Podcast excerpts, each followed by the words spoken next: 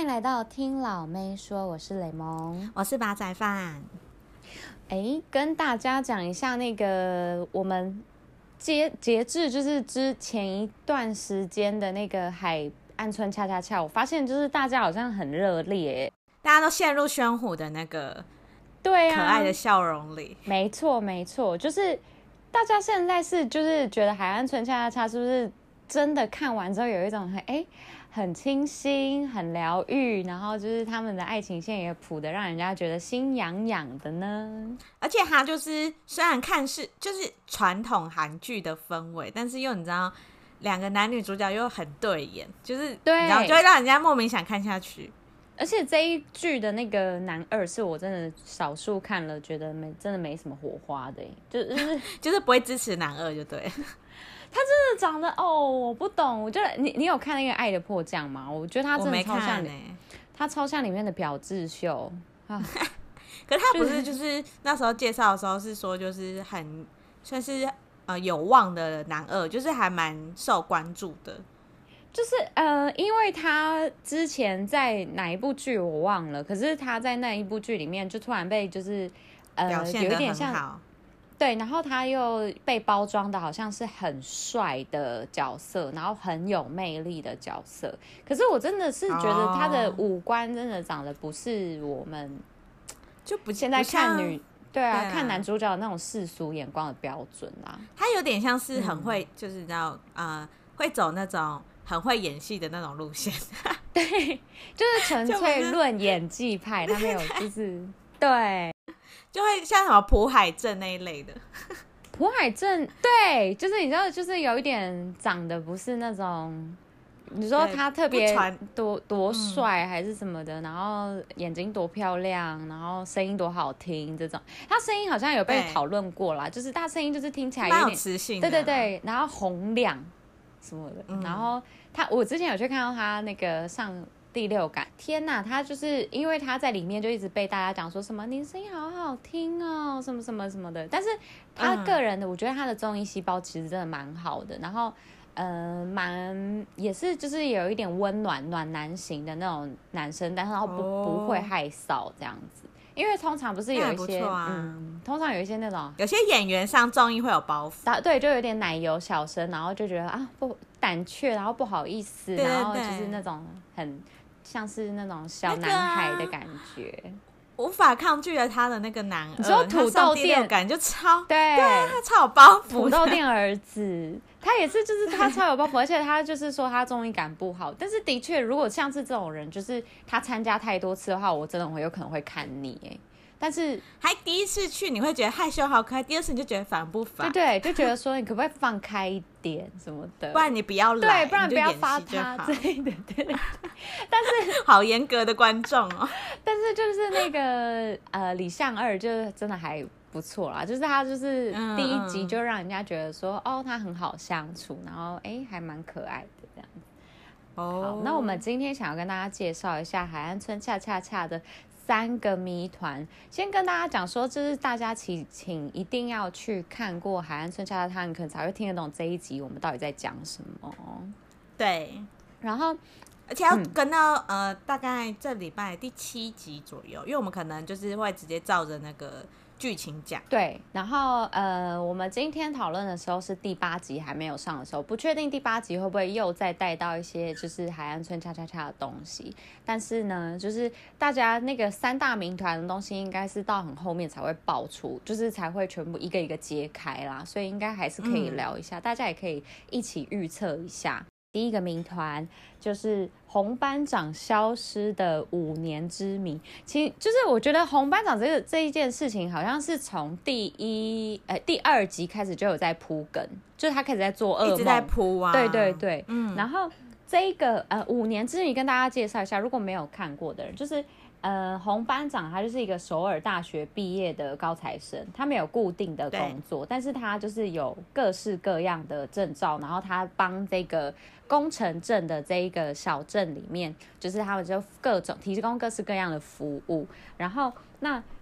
这个宫城的人也不知道他毕业首尔大学毕业之后的那五年他到底在做什么，然后他消失了那五年之后，他五年之后他才出现在这个工程中为大家服务，所以大家很好奇他这五年在干什么这样子。然后他其实一开始铺那个谜团，他其实一开始也没跟大家讲他是首尔大学，大家一开始看这个剧的时候以为他只是一个乡村小伙，大家就去各种看不起他。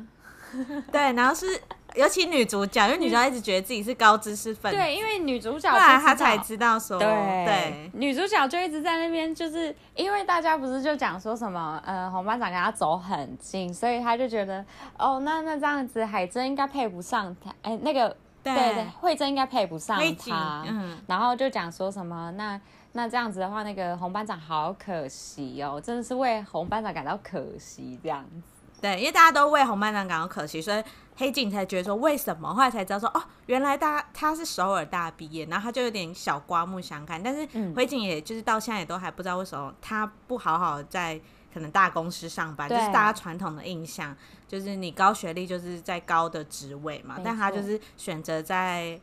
回乡，然后就是做最低薪资的工作。没错，在第七集的时候他也有讲到，就是慧珍就有跟红豆红斗石讲了一句话，就讲说你这样子的话很像就是你是一个玛莎拉蒂，但是你只是把它拿来呃开在呃田间小路的这种感觉，他觉得他把它比喻成一个赛车、哦、大气哎大材小用、啊、对。然后那煲仔饭你觉得你觉得呢？你觉得这五年他在做什么？哎、欸，还有一个关键，他不是有去首尔的医院吗？没错，他有去首尔医院，然后那时候拍到的那个首尔医院的上面啊、嗯、有什么眼科，然后有一些心理心理科看很仔细。可是我跟你讲这个他去医院的这个部分第七集有被揭开，他去看的是什么医生？所以去看他去看了他去看了心理医生。我刚刚就猜猜心理，对，你就看心理。我本来一开始以为想说该不是眼科吧什么之类的我本来之前有先预测过一次，就是在很惨之前的时候，对对对对对，然后结果哎、欸，我全部都预测错我我刚你刚讲的时候我觉得是心理的很大原因是因为韩国人现在比较走心理层面，就是受伤的部分。哎、欸，你是说我是以那种精神病也没关系的那种 psychopath， 就, 就是整个社会啊，就整个社会比较注重就是心灵层面。如果是以前可能宋慧乔那个年代什么、嗯、呃天国阶梯那种，那个时候的韩剧可能就会是眼睛啊，就会是失明看不到。对对，那时候都一定要是失明看不到。那年冬天风在吹啦，那种的。对对对对，就是他在好。那那你觉得他那五年？你觉得他消失的时候到底是发生了什么事？我猜因为还要注意一下那个梦境的部分哦，就是他做噩梦啊，然后就梦到那个他就穿了一个那个西装，然后去参加丧礼，就是有一个人的死，对对对对，大家死掉什么的。我猜会不会是那个啊，就是家人一起出车祸，然后只有他没事这样。可是这个就是他们这个是预设已经知道的剧情啊，就是他的家人是就是死掉啦，突然死掉。对啊，突然死掉，但是他们不知道是那怎么会是在大学五年后消失？那早就死掉啦。哦，他家人是早就死了吗？他、啊、小时候就死了，他六岁的时候就死啦，然后他国中的时候他爷爷才死掉。因为我一直觉得会是属于那种创伤症候群，然后我刚刚有想说还是他不小心撞到人，但是我就觉得说剧情不会。你说不小心撞到人，你是说他他 maybe 但是毕业之后撞到人，然后就对。但是我觉得韩剧不会把男主角设定的这么可怕，所以我觉得有可能是间接，可能他目击到什么事情，然后他觉得智者他可能是很后面的责任有属于他，就可能其实没关系，但是他自己觉得很自责。那这个部分感觉跟我预测的会有一点像，因为的确就是他第七集的时候有讲到，就是因为又有某一个人死掉了，是在他长大的时候的他，就是在大学的毕业之后的那一个时间段，因为大学毕业的时候他就已经是以洪都就是就是以那个金宣虎这个角色来变大了嘛，嗯、然后他有穿着那个丧服，然后去参加一个人的丧礼的丧礼。然后你还记得？我觉得我自己的预测是那个谁，呃，他在一本书在翻一翻的时候，他是不是有翻到一个妈妈，然后抱着一个小孩？嗯，的照片，那个照片我个人觉得可能会是他后来去参加那个丧礼的那一个那一个死掉的人的照片哦， oh. 就是 maybe 那个小孩抱着的那个小孩是他，可能是他的家人哦。Oh.maybe 原来这个就是我的预测啦，因为我觉得就是那一个东西，因为在他就是在翻书的那个时候应该是有带到，因为我没有注意翻书这一趴，可能是 trauma 的那个地方，嗯，可能是我看太细，我觉得我觉得非常可能就是走创伤症候群这一边啦，因为毕竟你知道你知道韩剧都这样，对，因为他那个时候在第七集的时候，他就有讲说，你现在还是会觉得都是你的责任嘛，什么什么的。哦、然后那个人就，然后那个红班长就边就是有一点落泪，就说对，然后就一直抓紧抓着自己的手这样子，然后手抖这样子。好老套、哦。然后还有讲到一个，我跟你讲，还有讲到一个，就是呃第七集他爸爸就有跟那个红斗士讲说，那你有喜欢我们家慧珍吗？嗯，什么的。然后他就说有啊，我有喜欢他、啊，但是是以朋友的喜欢。他说他觉得就是慧珍这么好的人，我觉得他一定要有一个好的归宿。然后就他爸爸就突然点破，他爸爸在跟他已经就是那个呃仇，就是已经就是没有在一直、那个、对对化解那个尴尬感之后，他就已经跟他讲，他就跟他讲说，那你不觉得那个人也有可能会是你吗？然后就斗池就不讲话，斗池就是、欸、我刚刚真的是气到他爸前面讲那个什么话，然后现在讲这个，我真的是对他爸自己先回去检讨一下好不好？他爸爸觉得他是孤儿，然后那边就是会叫慧珍不要跟他在一起。而且 他, 他, 他演那一段的时候，嗯、电视机前面多少单亲家庭小孩在在砸电视，比如说对你你这样讲我们。他这大概就是让他生让大家生气了大概十分钟，后来就马上你知道马上道歉，那个气不会消，然后斗士就说好啦没关系，那个大家气不会消，斗士已经没有生气了啦，斗士有气消，斗士有气消，就是很闹啊。然后好，那所以我我个人你是觉得他可能就是某一个人，然后被他间接弄死，对，有可能很间接。我也觉得是某一个人，然后但是间接弄死。然后我觉得啦，就是因为大学毕业。不是都要可能呃在那之前要当兵还是什么之类的哦，我以为是实习的时，所以 maybe 有可能机械工程的实习时段的时候是被就是可能就是发生什么事故还是什么，但我个人又有一点觉得是有可能是当兵哎、欸，我觉得有可能是实习、欸、就在当兵的时候公安事故，然后他的可能厅长、组长，然后就是。坠落或什么，然后他目击，这样也有可能、欸。然后那是他的老婆跟小孩，有可能，有可能、欸。你这样讲起来，真的非常有可能哎、欸。对啊，因为他一定是要做一，这要符合韩剧吧？对啊，他都首尔大机械工程毕业，他一定是要做大事的人啊。然后可能刚开始要实习的时候，就是要先去。对、啊，好，老妹们会觉得是会是怎么样？你们觉得对自己想一下，红斗士这五年呢？搞不好我们又看了第八集，又改变想法。这只是我们现在的推测。我现在好紧张，今天就会马上再播第八集。紧张个屁！希望就是一方面紧张，他就是到底这五年，就是希望他，哎、欸，他他都因为那个这五年，然后导致他就是想要把慧珍送给别人呢、欸。他他就是一个没有觉得自己，我觉得他就是已经没有自信心了啦。嗯、他他其实假装开朗，但他其实内心就是很对自己就是不太稳定情绪。哈，好可怜哦！为了斗士感到可怜，现在他第七集痛哭哎、欸，流好多滴眼泪。好，再来第二谜团。第二谜团就是张永国跟吕华珍的离婚之谜。哇，这个也是大家一直很想知道，尤其是那个那个老师啊来的，这个也是一个谜啊。嗯、那张永国跟吕华珍，其实他们这一个，因为他们不算是在不算是男女主角之一，所以他们的那个剧情分配到的分量没有很多，所以他的也是比较算简洁式的。嗯，那。张永国跟吕华珍他们两个之间是呃，之前本来三年前是在一起的，嗯、但是在三年前的时候发生了一段事情，是张永国他在那个回家的时候，就是脱袜子的时候没有把袜子翻成正面，然后就吕华珍就跟他提离婚，离婚然后就突然就就就被离婚了。然后张友国就是男生好单纯、哦、突然变成他觉得这样就离婚了，对啊，就变单身汉了。对啊，一定是有很多原因啊。然后他就有稍微 complain 一下，就跟那个吕华珍讲说什么，你为什么就是你都这么突然的，就是直接丢下我，还什么什么的这样子。嗯、然后到底呢，离婚之谜是什么？因为大家其实都知道说，就是怎么可能因为一件小事情就离婚？啊、我自己一开始猜是猜，嗯、就是吕华珍有生病。但是他不能讲，他可能是一个就是癌症啊，嗯、什么十年内啊，这真的是很韩韩剧铺梗欸。因为他因为吕华珍这个人设很奇怪，就是你看他对楚曦也是，就是他明明就是愿意帮楚曦的人，但是那时候楚曦跟他讲说、嗯、我想跟姐姐跟哥哥回到当初三个人的时候，可是吕华珍是把他推开，跟他说我们不可能。但是那时候楚曦遇到坏人又是他第一个去救他的，就觉得他有点就是对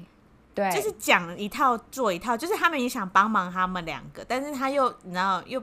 嘴巴说的又不是这样，所以我觉得是一个他没办法、哦、自己没办法控制的原因，导致他需要推开这两个人。嗯，好，那我个人自己是不是我觉得应该不是那个吕华珍生病，但是我觉得嗯 ，maybe 是刘楚曦喜欢张喜欢张永国、吕华珍，哈，这么这么因为突破吗？韩剧我不相信，韩剧欸，人间失格，人间失格了啦！韩剧我不想，日剧我觉得有可能，韩剧不可能。可是我跟你讲，我觉得真的是有可能是。为什么呢？因为在第七集的时候，嗯，吕呃，在张呃那个刘楚曦，他直接先跟张永国发了一张好人卡，嗯、他跟他讲说，我没有，就是呃，我从来没有把你当成就是朋友以外的角色，嗯嗯、就是他他觉得他们两个就是朋友，哥哥跟妹妹的那种朋友，跨线，对他觉得他就是对对对，他非常的那个，但是呢。张永国突然问他一个问题，他说你会这样讲是因为吕华珍吗？嗯，然后刘楚曦突然哎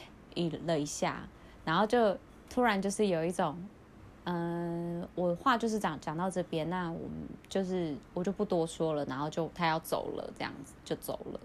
就觉得让人家觉得耐人寻味啊。因为因为就是因为如果在楚曦的角度、嗯、他不可能让张张永国认为说是华珍在阻止他们，因为毕竟他是想要他们三个人好好的，但他现在又讲到这个点，他又有点顿呆，所以让你觉得说，所以真的是吕华珍吗？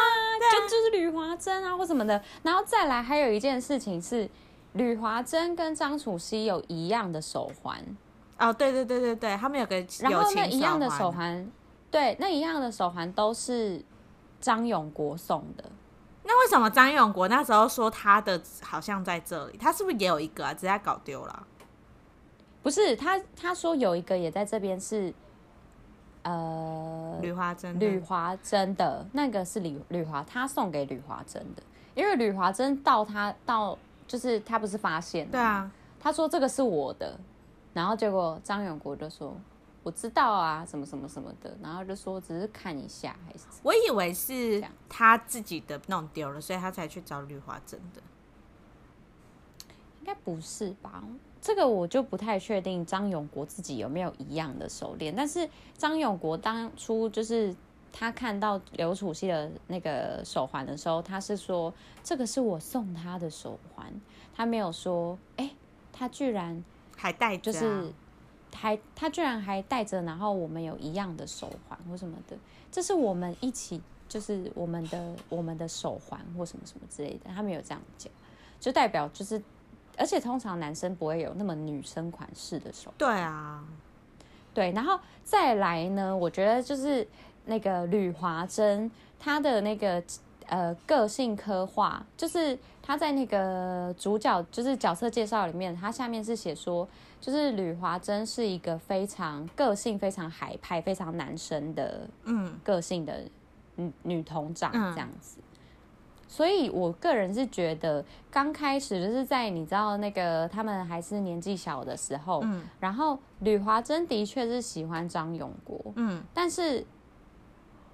吕华珍的个性是非常男生海派的，然后刘楚曦很喜欢他哦，我觉得还是还是他突然性别认同了，突然发现自己喜欢女生这样 maybe。 可是虽然我觉得你讲的这都很有可能，但我觉得传统韩剧好像不太敢这样演、嗯、对，可是我跟你讲现在的韩剧已经有一点 我, 我不确定啦，我不确定这一部会不会这样子，因为毕竟你看这一部连那个爸爸都在那边讨厌孤儿，对啊，就觉得有点老，而且这一部感觉是感觉在韩国是合家观赏的，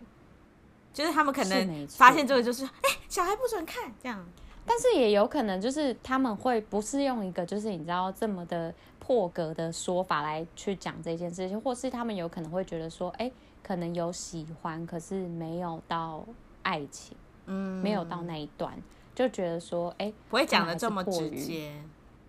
对对对，有可能。然后而且那个刘楚，而且那时候你不觉得很耐人寻味的地方是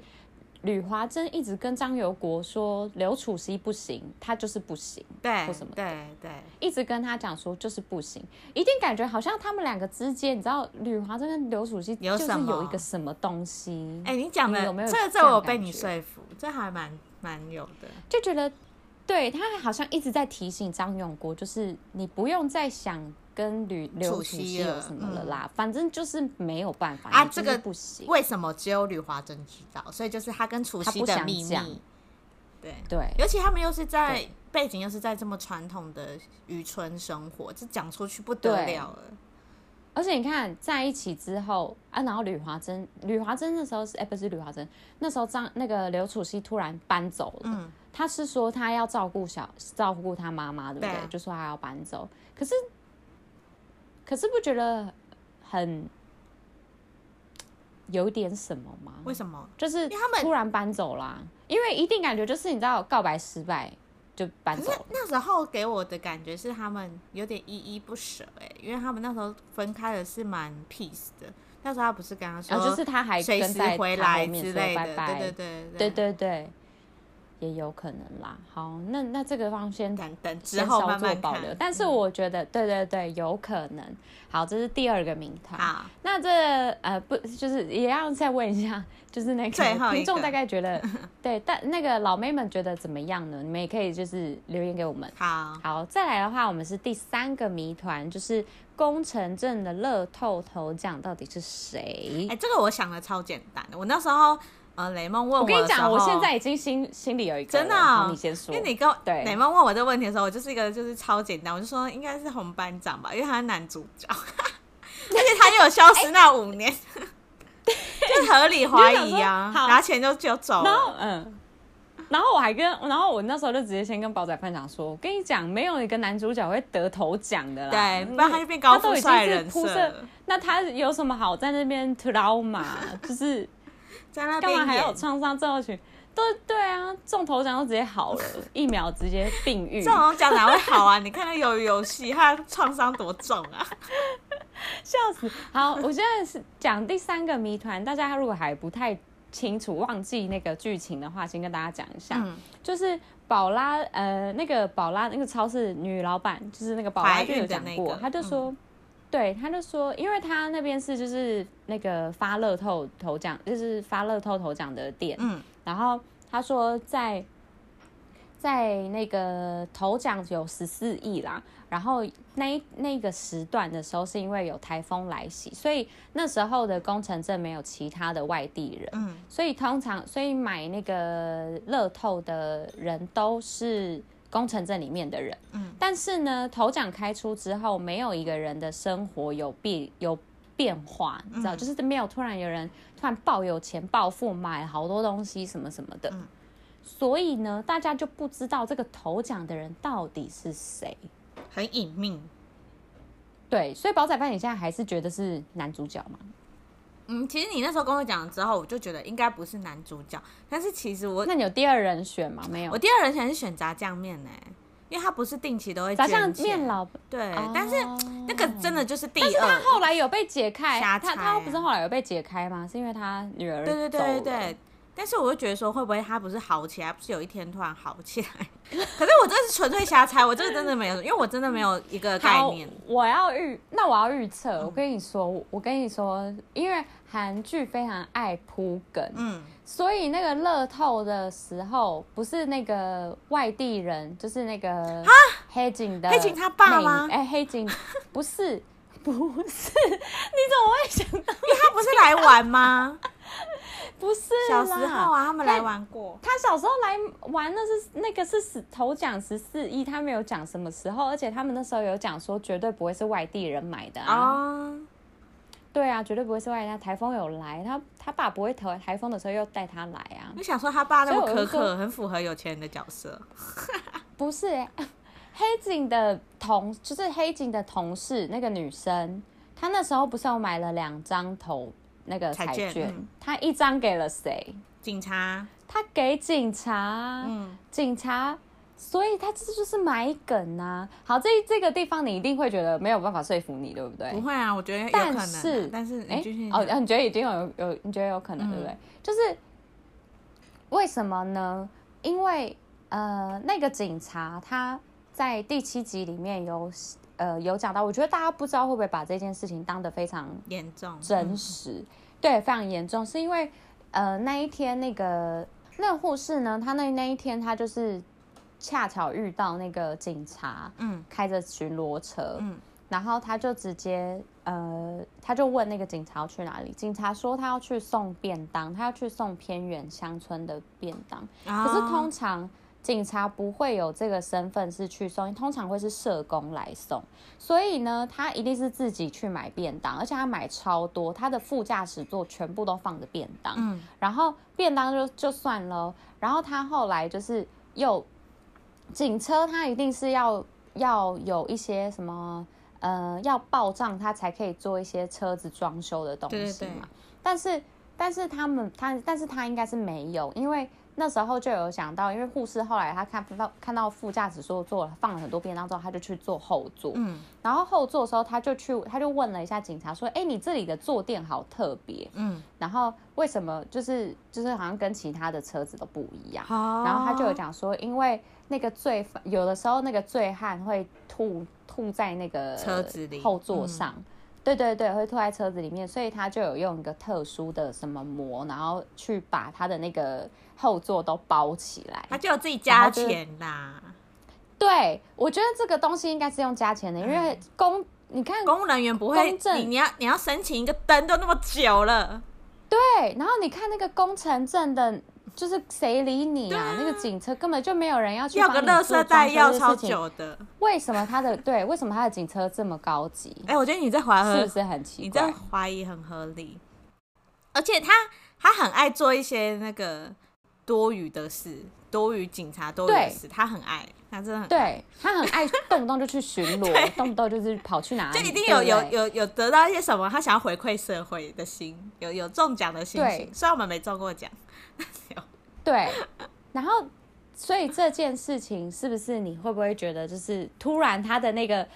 给他一一张乐透是不是有一个有在暗示我们、嗯、伏笔的感觉？刚开始是不是感觉不出来，但是越来越会觉得说，哎，这样子工程证是到底是头奖会是谁？那就只有他了、啊，哎，有可能欸、就是没有其他人嘛。对不对？你看那炸酱面老板娘，虽然说她刚开始是有给那个。给那个妹妹，就是咖啡店的那个妹妹买那个妹妹，但那个就是零用钱的程度而已啊。因为她很爱女儿，她就是把她当成一个另一个女儿，嗯、这个她就有交代清楚。但是其他人就没有啊，这样子。好，那但是好像有人，我在看那个回复的时候，嗯、有一些人讲说，有可能是奶奶，就是哦，嗯、她奶奶买的吗？因为她奶奶也是对，因为她奶奶也是。突然有做了那个全口的那个根管治疗，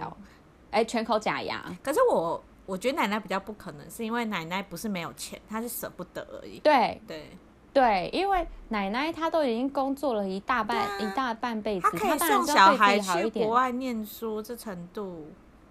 对，怎么可能全口假牙她做不起？对、啊，一定做得起、啊。要谴责她儿子吧，啊、竟然不愿意花钱给她做。而且奶奶应该没有什么时间去买乐透吧？哎、欸，奶奶懂吗？奶奶会不会连对讲都不会？奶奶应该觉得感觉就一定会被人家知道、啊、奶奶看不清楚数字啊，对啊，一定就是你帮我看、啊、然后那个人就知道，然后传遍整个村庄了。对啊，他说我这样要去哪里换钱不知道 啊, 对啊，你看就是所以我觉得奶奶不太可能。好，我觉得合理，这、就是、合理，嗯。OK， 这三大谜团，不知道大家有没有听了之后觉得有一些苗头呢？那我们这预测的部分就截至到今天啦、啊，因为毕竟后面会怎么变我们也不知道，就只跟大家讨论一下。再次提醒大家，我们是看到第七集做的预测哦，请后面不要随便就是你知道，又拿回来骂我们，就算猜测错了也是有可能的。对，好，那哎 ，OK， 那今天那个海岸村恰恰恰就会介绍到这边。好，那另外一个就是，其实我们前面讨论度大家也讨论度很高的，就是《换乘恋爱》这部实境秀。其实《换乘恋爱》它已经快结束了，我我们现在看到的是第十四集。嗯嗯，然后雷梦是只有大概知道人物、嗯、他没有追这么勤啊， 对, 对，但是我没有追很勤，我偶尔看到追，因为毕竟每一次都是一部电影，谁受得了就是真的是哎、欸、太长了、欸、我真是看不下看不完，就是完整的一整集，因为那两个小时耗在那边。因为我一开始是就是嗯、呃，一开始真的是很想看的时候，就是真的两三个小时就熬夜把它看完。我现在真的就是会分，可是我很好奇，分一个小时一个小时看。你怎么了？嗯，我我很好奇，他是就是他这两个小时头就是塞得很满，很满、啊，还是他就是很多就是有塞得很满那些东西，就是完全不一样。可是我觉得。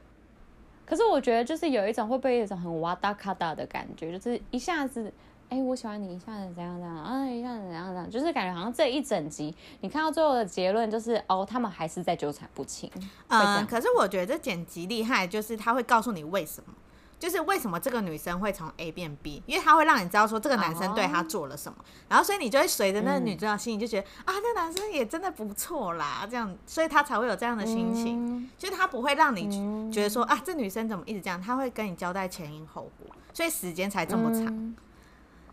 嗯、然后我们现在来就是也是微预测，我们这一集就是微预测，就是这呃这几个参赛者预测大结局，对，这几个参赛者最后会指向谁？好，然后跟一些我自己的私心呐、啊，嗯，没问题。我们先讲，就是其实这一部最让人家就是呃一开始骗很多人眼泪的一对情侣，就是普贤跟浩明，对，宣浩明这一对。然后其实普贤，我个人觉得普贤很漂亮，普贤很漂亮，但是，嗯，它里面的人都是选过的啦，都是漂亮的。但是就是普贤跟宣浩明他们就是已经交往三年半的情侣，嗯、然后他们是分手三个月就来参加这个节目，所以其实前面他们就是因为还没断干净，嗯、所以两个人就是一对到眼就是你知道忧愁感就爆哭这样子。然后因为那个男生来参加这个节目的时候，嗯嗯嗯他自己心态就是觉得我就是不要让两个人都有机会复合这样，所以就是觉得要走一个铁壁路线，就女生对他怎样他就是无感无感无感。但是其实最骗大家眼泪就是他们在前几集的时候两个人一起在阳台对看，就是他们都没有讲话、嗯、但对看很久，就是满满的感情、嗯、然后可是他们后来还是讲好，就是男生还是铁壁就跟那个女生说我们还是不要再重蹈覆辙这样。然后里面有一个男生名在就是很喜欢普贤，就是对他就是大力追求到不行、嗯、然后因为你在就是大哥哥，对，大哥从美国回来的、嗯、然后其实嗯、呃、浩明比较可惜是因为他就是社畜，他就是要上班，所以他没办法像名在一样每天很闲、嗯、就是每天在那边追那个女生，所以其实所以名在是富二代，呃从美国出生应该不错，他有说他筹备开餐厅但他还没有在开，对，然后浩明就是他是到了济州岛才看清楚说、嗯、哦，原来普贤已经被追到这个程度了，因为明在是每天都会来他们这一栋宿舍来找他买咖啡、啊、济州岛，对，他们后来有去济州岛拍摄，然后他们有分 A 栋跟 B 栋的民宿、哦、对，然后他、嗯、呃浩明就是看了很清楚之后才发现说哦，他有点吃味，然后才开始想要追追寻普贤，然后呃其实他是从第几集开始要追回的、啊？是中间开始就要追回、啊、去去济州岛之后，大概十几集才开始要追。之后，对对对。然后其实普贤现在最新的状况是，我觉得我一开始有对他有点不理解，因为普贤有点就是不想要放开明在，因为明在后来知道普贤对前任有点动摇的时候，明在有就是故意让普贤知道说，其实 Coco 就是他的前女友跟另外一个女生惠人，他说其实 Coco 跟惠人对我都是有感的哦，然后让普贤知道他自己有危机感这样，然后普贤因为这样子就对明在非常积极、嗯、因为原本他是属于被动那一方，所以我那时候有点觉得、嗯普贤你就是怎么这样，然后他又想要抓住前任、嗯、又想要抓住明在，但是、呃、最新一集他们的对话让我觉得其实普贤想得很清楚，他就有跟他的前任说，就是你今你这几天在济州岛对我做的事情是三年半都没有对我这么贴心过，就是帮我开车门啊，会做什么什么、嗯、所以你让我觉得很不安，会不会觉得你是想要追我才这样做的，你会不会我们在一起之后你就回归到那个零的那个人、嗯嗯、然后包含就是你是因为在这个宿舍里面你跟其他人没有关联，所以你才觉得那还是最旧爱最美，反正他就把他的没有关联的意思是他也没有想要追其他人，对对对对，他跟其他人没有来电，所以那不能把它解读成专情吗？可是因为他其实前面有跟别人约会啦，但是其实没有到有爱情泡泡的感觉，但是其实他也是点醒啊、嗯、就是因为你你你就是没有跟别人有来电嘛，没有女生喜欢你啊，所以你才一直觉得说我现在有男生、嗯、所以你现在才觉得我要把你抢回来啊这样子、嗯嗯嗯、所以就是这一部分就是比较扑朔迷离，就是大家会觉得说他会选择复合还是明在，然后我自己是觉得他会选明在、哦，因为他最后最后这一集的时候，十四集最后他们两个是爆哭，在那个谈的时候两个都一起爆哭，就是说都一起说就是时机不对，我想复合的时候你没有想复合，现在是男生想复合女生没有想，然后他就说一切都太晚，然后他们两个就抱在一起大哭痛哭，抱在一起是真的有抱在一起，没有就是男生嗯，那个画面就有点就是女生边讲边哭，就是说能不能就收这样，然后男生就跪跪着对他这样，然后后来他们又跪着，因为他好像在给他道歉说他以前伤害他伤害太深了什么的，然后女生就一直哭，然后男生因为这样也哭，然后后来他们不知道为什么就移驾到客厅，然后他们两个就是对看，然后男生又突然抱头哭，然后女生就过去抱他安慰他说什么你这样哭我会就是很心痛什么，反正他们俩这一对就是一个你知道很虐啊，他们就从头虐到尾啊，他们就是一直眼睛要保持很水肿的状态，对对对对对，没错，我自己是猜会是选明在啦，就是不会女生应该不会想走回头路，因为她有点清醒了，但是可是明仔到底是不是好的人啊？明仔应该是好的人啊，因为他毕竟看起来目前看起来是好的、啊，因为他追求很大方，只是不知道为什么我会一直觉得他有一种很轻浮的感觉，因为他从美国回来吧。因为很多人就说，因为其实弹幕很多人都说明仔追求他的方式还蛮呃可怕，就是也不是可怕，就是因为他住呃 A 栋民宿吧，然后他会一直去 B 栋找普贤、嗯，然后就会一大早普贤还没睡醒，他就直接敲门说什么我来了什么，然后因为他跟他同一个房间的是 Coco 是他的前任，然后 Coco 就说等我收这样，然后他就说什么你很烦欸什么，然后普贤就是才刚睡醒，然后就要迎接就是暧昧对象的来临，这样就是有些人说这追求有点压迫，可是也 maybe 就是对，但是对，可是敏在是不是他是因为生长环境的关系，他觉得真真的没什么，所以呃，字幕有人就说，因为敏在就是美国回来，他会觉得这是一个很自然的事情，就是这就是生长背景啊。但也有人预测说，就是、普贤如果选敏在的话，敏、嗯、在会被反噬。所以因为普会被什么？因为普贤个性比较小女生。就会觉得说明在会不会总有一天会受不了、嗯、因为比起 Coco 是他的前任来讲的话， Coco 就是比较你知道沉得住大气，但是普贤比较小女孩，所以可能跟他以前在一起、就是、需要被呵护，对，在一起的 type 会有点不一样、嗯、所以我就觉得不知道为什么我就觉得好像好像浩明还是最适合他的，可是浩明而且浩明就是想很多的，对对，他是一个感觉他好像要做一个动作他会想很多。我之前有看到就是浩明还说呃，因为普贤以前会买衣服给他，然后他没有故意没有穿那些衣服是因为他不想要呃那些衣服 出, 出现就是穿他穿的那些衣服然后出现在别的女生前面，他会觉得很就是对普贤是一个不尊重的感觉，然后我就觉得他怎么想的这么对啊想的这么细，那种小女生就会觉得他很贴心很贴心，可是一方面有可能就是就会像是我之前有讲过的，像这种男生就是你知道他在意的东西越多，会觉得他越矮矮，而且他越不敢前进啊！就是他其实想靠近普贤，搞不好其实很久了，但是他一直觉得说，对，好吧，明在哥对你好像不错，那我就是成全你们。然后等到自己按捺不住，那时候已经为时太晚了，就 no more 你就走，最后就是会造成这种你就走的情况。对对对，然后嗯、呃，对啊，就这样。可是可以看得出来，明在跟呃。浩明的差别啦，就其实在中间可以看得出来还是三年半交往有差啦，就是像他们一起在一个温室聊天、嗯、然后呃，明在跟、嗯呃、浩明都曾经在那个地方跟普贤聊天，然后普贤都说过一样的话，就是我对这一个熏香的味道不太喜欢，可是呢、嗯、明在就是把它拿到远一点的地方，可是浩明就是二话不说、嗯、直接把它拿出房间，就是只要这就是三年半跟三个礼拜的差别，就是这 就, 就是也还是看得出来一些就是我懂你的那种感觉啦，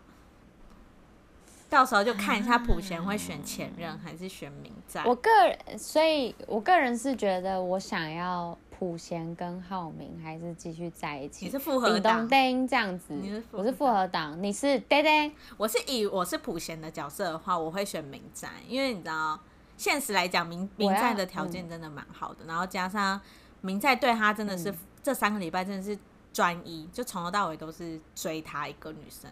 所以我会觉得是以我一个前所未有的服务吧、嗯、就是然后毕竟以前浩明没有这样对他过。那以我一个外地人的话，我会觉得三年半的感情真的应该是没有办法在这短短几个月就是又被浇熄，所以这也是很难、啊、我还是想要投给浩明一票。好，那我们来介绍下一对，下一个也是大家就是讨论度很高，就是敏英。敏英这个女生呢、嗯，我觉得她很漂亮，她是真的连女生都觉得很漂亮，嗯、而且她有一个、嗯，我觉得自己觉得很少女生会有，就是她有个直角肩，就真的是她的肩线超美，哦、就她每次只要穿平口衣服，那个肩线哦，难怪男生都喜欢她。嗯、然后她就是真的是、嗯、呃，除了呃浩明之外。其实每个男生都对他有好感过，大家不要说明在没有，其实大家记得就是明在其实前几集他跟他朋友在讨论的时候，他有说一个女生是我看到很漂亮，对，然后我看到她是可以聊天很开心，一个女生是我对她有心动的感觉，其实对他讲说很活泼开朗、嗯、那个就是敏英，可是呃，因为其实他们后来没什么火花，所以其实前面制作单位好像就没有剪很多他们两个的细节出来，所以其实除了就是浩明之外、嗯、每个男生都对他动心过，然后现在他就是也是属于复合党跟、呃、政权，就是我自己是很希望敏英跟政权可以在一起，因为他们就是第十四集的时候就是、呃、敏英其实其实大家一开始会讨厌敏英是因为觉得敏英对两边都一直在放线，但其实敏英后来有解释说、嗯、其实他自己一开始跟前任是有误会，所以他才会政权对他好的时候他就是有点被心动了，但是、嗯呃、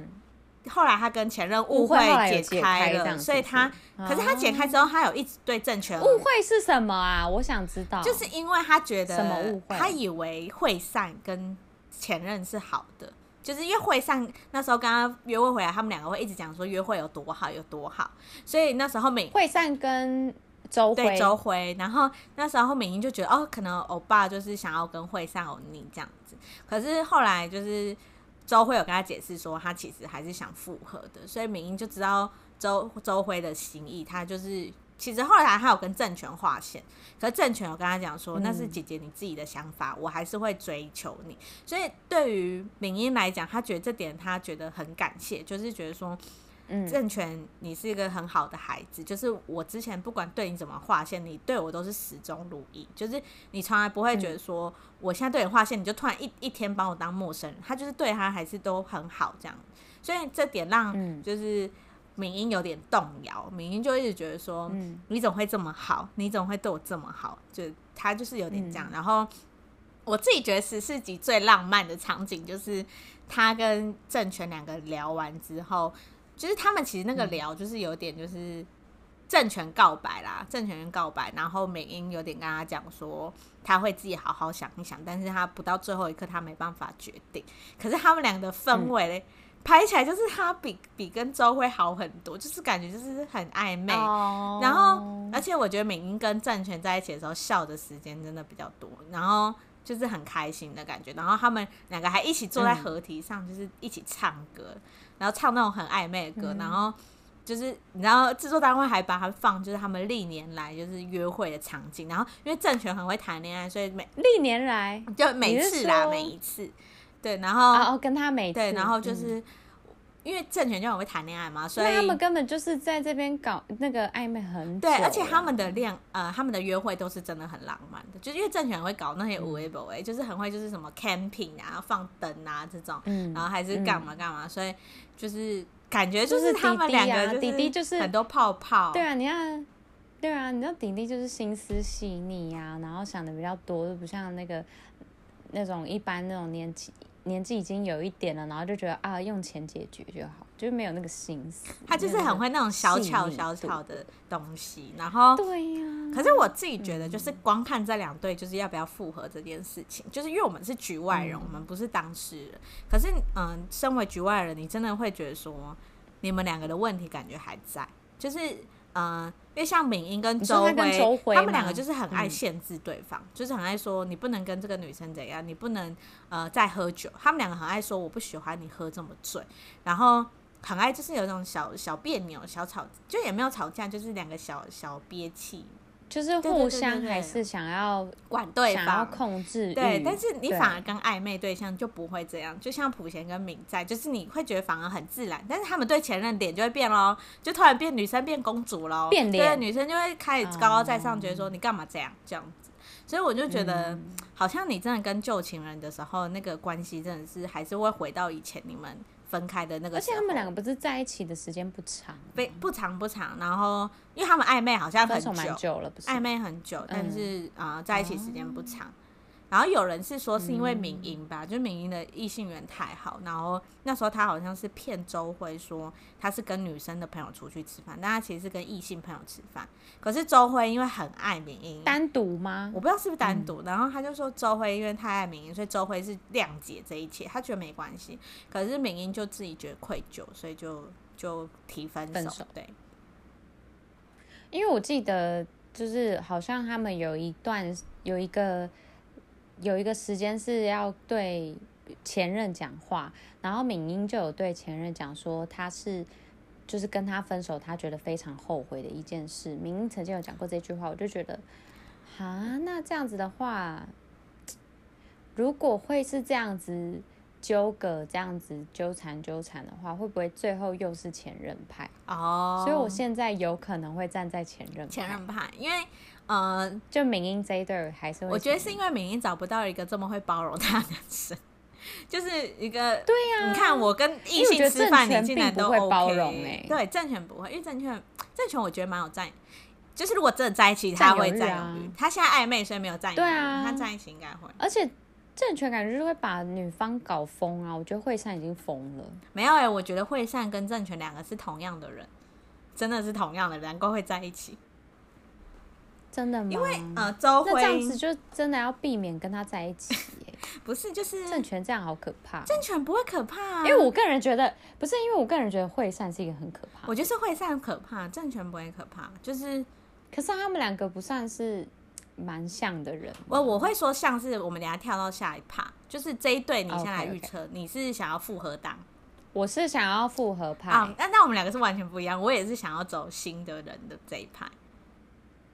好，我觉得我觉得没关系，因为因为不最后就是决定权一定都是对，也是敏英身上，而且说不定就是、這個、我题外话，就是其实我觉得敏英应该是走复合档嘛、嗯、就是因为、呃、网络上有爆料郑权私下流出的对话，就是他有说他其实没那么喜欢敏英、嗯、但是光看这个影片你就知道他明明就超级喜欢敏英，所以他应该是没被选到，所以才说这种话，你说自己就是暴怒对对，就是你知道没爱到所以才讲这种话，酸言酸语啦，哎呀嗯、好，那我们讲下一对，就是讲到惠善跟郑权这一对，他们这一对应该就是八竿子打不着了，就是不可能复合，因为他们后来的话都讲得很绝，因为郑权没有想要理惠善。对，呃，大家都知道郑权来的时候是想要。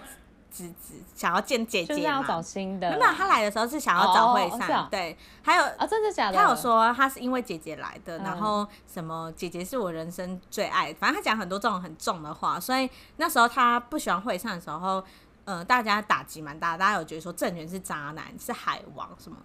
可看到现在大家才知道说郑权才是一个最乖的，然后最搞笑的角色，反正其他比较复杂这样。嗯然后，呃，郑权他自己有讲说，是因为他自己，他私下爆料是说，他后来得知惠善有在交往期间有对做他不好的事情，但因为韩国人讲话都是很含蓄的嘛，所以他没有讲是什么，嗯、所以他才说他才会一夜之间对惠善改观，然后包含就是惠善生日那天，惠善是伤害最深嘛，因为他以为。郑权的买花是给他，其实不是，就是他只是纯粹想买花，所以呃，惠善有跟郑权讲说你那天伤我很深，然后郑权也有直接跟他讲说，因为我知道我对你好，那天对你好，你就会放大检视，你就会知道说我好像对你好感，但是我没有，所以我才会刻意回避这件事情。对，所以我觉得郑权其实做的蛮好，嗯、他就是一直在划线，可是惠善一直把他小小的事情放大，觉得说郑权对我还有意思，所以搞得。惠善自己一直伤痕累累，就是我觉得他有点太细心了。哦、然后我会说他们两个个性很像，是因为、嗯、就是周辉也是，你知道他们两个追求的对象就是周辉跟敏英那一对，但是周辉也对惠善画过线，嗯、就是说，嗯、呃，他想要追求前任，但是惠善还是义无反顾的想要追他。然后敏英也是啊，就是跟郑权说，可能就是我对惠周辉比较有好感，但郑权还是也是一直追他，所以我觉得他们两个个性非常的像。然后，所以郑权一直，哎、欸，郑权一直，呃，除了惠善之外，就是真的都只有敏英，真的只有敏英，他也没有普贤，也没有可可，没有没有没有，他都没有。啊，有可可啦， okay, 但是可可就是约会一两次之后，他就是都走敏英这一这一部分。对，然后，嗯、oh, 呃，而且 Coco 人家是说年纪比较大，对对对，对啊。然后可可根本就是个大姐姐，呃，然后郑呃，所以而且他们两个就是前任约会，他们是去一个有诗集的，就是很多诗的那个咖啡厅，然后他们两个都买一本诗给给那个要追的对象，所以他们两个个性超像的，就是他们两个的追的方法还一模一样， oh. 然后也都手写诗啊什么的，就是根本一模一样。你说可可吗？没有，就是那个惠善跟郑权。啊，惠善跟郑权 ，OK， 所以就觉得这一对是真的蛮像。然后这一对我猜测就是会选那个啦，就是在追的人，然后都会没有结果这样。对，我也觉得郑权应该就是会喜欢敏英。对，然后纯粹我个人是觉得敏那个惠善有点太可怕，然后惠善的呃反应也是会让人家觉得就是有很咄咄逼人。对。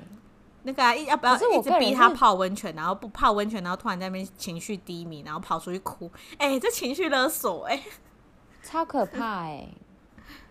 而且我觉得周辉一定心里觉得很害怕，可是他很会撩周辉，他讲话很会撩，我觉得他是暧昧的时候很好玩，但可能在一起压力会很大，因为他跟郑权在一起，我觉得周辉有一种假感，就是会觉得感到他对惠善讲话是就是节目需求还是怎样，就是他是不拒绝。但是也没有接受的感觉，他没有很雀跃的感觉，不知道为什么，因为因为他感觉跟敏英讲话，他才会有雀跃感。因为惠善也是都会早上搭第一班顺风车，搭那个敏在顺风车跑来他们这一栋玩，所以周辉也是一早就会看到他坐在餐桌上。啊哦、这样我觉得男生真的超讨厌这种，就是你知道一直出现的女生就会觉得哦，我不想珍惜。对，然后。因为周辉看得出来真的很喜欢敏英，因为有呃十四节的时候，对啊、周辉喝醉酒的时候，嗯、他就是敏英就是扶他回去的时候，周辉就一直说敏英啊，我真的好喜欢你。他真的是喝醉酒一直讲这句，我真的好喜欢你这种，所以就酒后吐真言了、嗯。而且我记得那个谁，就是之前刚呃有一集是周辉要呃，反正他们就好像在玩那个积木叠叠乐，嗯、然后。就是有一个要对视三十秒的这一个东西，然后那个郑权就抽到了，所以他就说他要跟敏英对视三十秒。哎、欸，周辉全程都不想看他们两个。对啊，周辉周辉就是周辉觉得，而且周辉对啊，而且周慧还在那边，就是那个后后面节目组的问他，他就说我没有看到那一幕，所以我没有觉得难过，也没有觉得开心。他就是选择不看、啊，然后我就觉得那就是不爽啊，啊那就是不爽。他就是其实还在那边觉得自己没有觉得不开心，因为我没看到还是什么，所以因为他自己不想看。他之前包他就是不爽、啊、包容美英那些事情，他就是选择自己不要知道，或是觉得没关系。他其实明明就 care， 但是他一直。他很 care， 哎呦，好好笑哦。好，那我们最后来讲另外两个女生好了，因为其实最后一个 model 那个男生，哪两个？哦 model model 那个男生就是没什么戏份啊，所以就先不用讲他，好可怜、嗯。然后因为他来得太晚了啦，我觉得节目组有点安排的不太对。嗯、然后呃，接下来是 Coco 跟慧仁，然后 Coco 呢，就是呃，他现在。他其实一开始是对周辉有意思的、啊，中间的时候，但因为周辉 Coco 是跟敏在在一起过的，对对对，也是从美国回来的，对。然后，嗯嗯呃，他其实中间对周辉是有意思，但因为周辉也是一直强调说我是想要复合，我是想要他只要任何男女生对周辉约会，他都是讲我是要复合，对，所以女生就打消念头。然后 Coco 就是因为在跟前任约，其实我觉得 Coco 一直都对敏在没有坏感，对，然后。但加上他们对前任，因为他们已经分手那么久了，对，然后前任约会的时候，让 Coco 完全就是陷入以前的情绪里面，因为他们的呃约会行程跟他们以前当年有点像，就是在海边这样。然后，而且明在，因为明在当年的呃告白是直接在海边画说你愿不愿意当我女朋友，叫他 go yes or no 这样。然后那那时候他们济州岛约会、嗯，他也是直接在海边说。我们是我们的友情 ，yes or no 这样子，所以就是还蛮感人的，就十年友情。然后，可是 Coco 后来有讲说，他其实对于那一次的约会有感这样。然后他们后来的长谈，就是还有一次聊天，然后明在有呃提到说，其实他们中间有复合过一次，但应该不是在成人的阶段，应该就是因为他们是高中的时候在一起，所以应该是后来高中的时候，他说、嗯、你还记得我之前有再去找你复合过一次，但是结局不怎么样。所以我觉得他们应该是、嗯、Coco 是有喜欢明在，然后明在也没有讨厌 Coco， 但是明在怕重蹈覆辙，我自己的猜想是这样啊，因为我觉得明在对 Coco 还是很有爱，因为他就是